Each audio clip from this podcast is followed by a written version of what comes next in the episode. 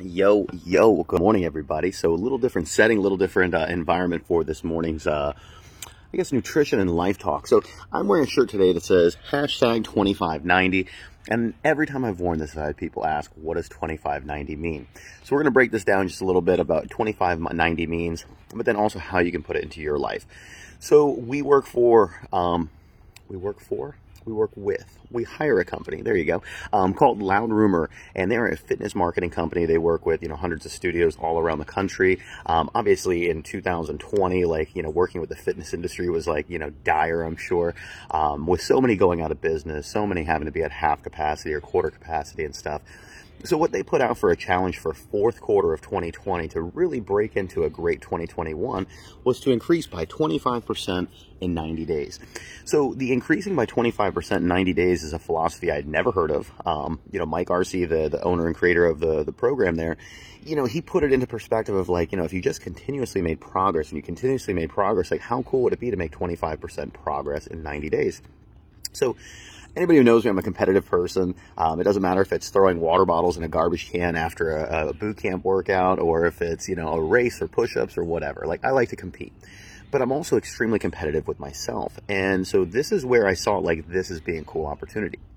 So when they first put the, you know, announcement out there about 2590 and all this stuff, I'm like, I don't care about that. Like, I don't compete for anybody else. Like, I always do these things for myself, for my family, for just really more than here because I'm competitive. And so we didn't turn in our stats. We didn't do any of our stuff, whatever. We just put our head down and we, we grinded. So um, between Kathy and Ashley and kind of all the stuff that we had going on, we just set benchmarks of what we needed to hit every single day. And when we got to the end of the 90 days, like I didn't even, I remembered the deadline was there, but I had to be reminded a few times to turn in my numbers and all this kind of stuff, whatever. And I knew we had followed the benchmarks. I knew we had hit our goals, but like I really hadn't done the math.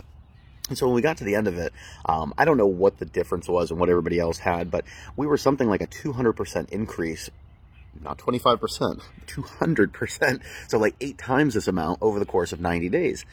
And so it got me thinking, I'm like, man, we always need to be pushing like this 25, 90. But when it comes to health and fitness and other things, like I've been trying to incorporate into my health as well. And I'm just hitting my 90 days now. And this is what I want to report back to you.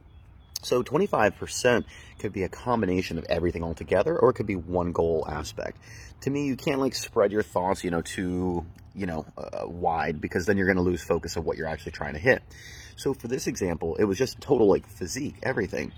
So I look back at the end of the three months and I look at back at my measurements and stuff. And so some of the different things that I've had now is um, from body weight, I was 211 at the beginning of whatever that would be January, blah, whatever.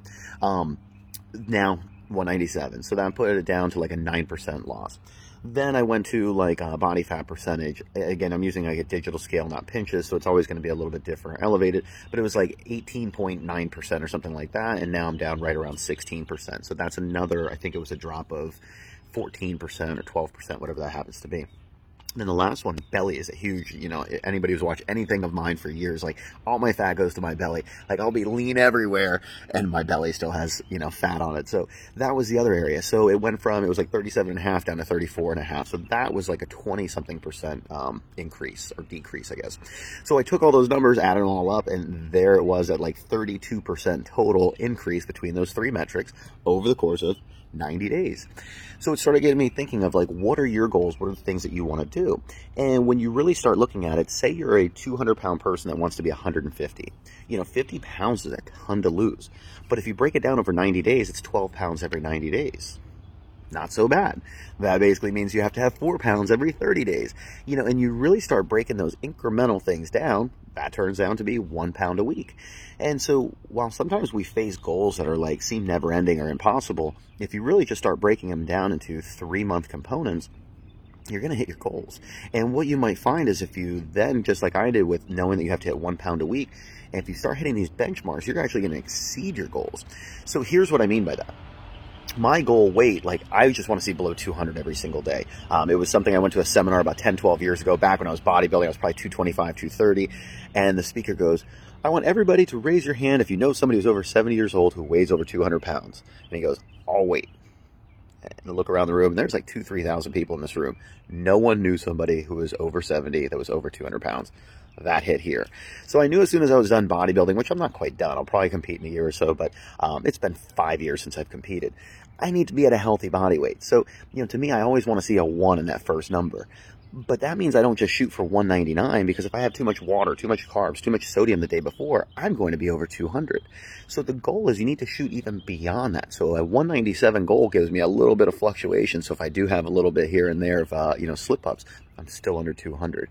But if my goal is really like 193, 195, I could slip up for a week or two and still not hit that 200. So the whole goal is like when you're setting your goals, set it over the course of like 60, 90, 120 day durations. If you're going to follow this plan right here, just do it 90 day durations. You get four of them per year and you get four quarters, just like a basketball game, a football game, anything like that. But this is going to give you these chances to break those big goals down into quarters and then break that into thirds because you're going from basically your year goal down to four quarters, down to individual months, down to individual weeks, down to individual days. Whoa. That's how goals are set, guys. So anyway, find out what you need to hit. Hit your quotas, and if you hit your quotas every single day, you're going to be on track. I heard this about uh, maybe a half year ago or so. Don't set goals. Goals are meant to be failed and, and lose at, and goals are some mythical thing that we can't ever, uh, you know, get set quotas because if you set quotas, you're going to hit them. Quotas are things that you have to hit.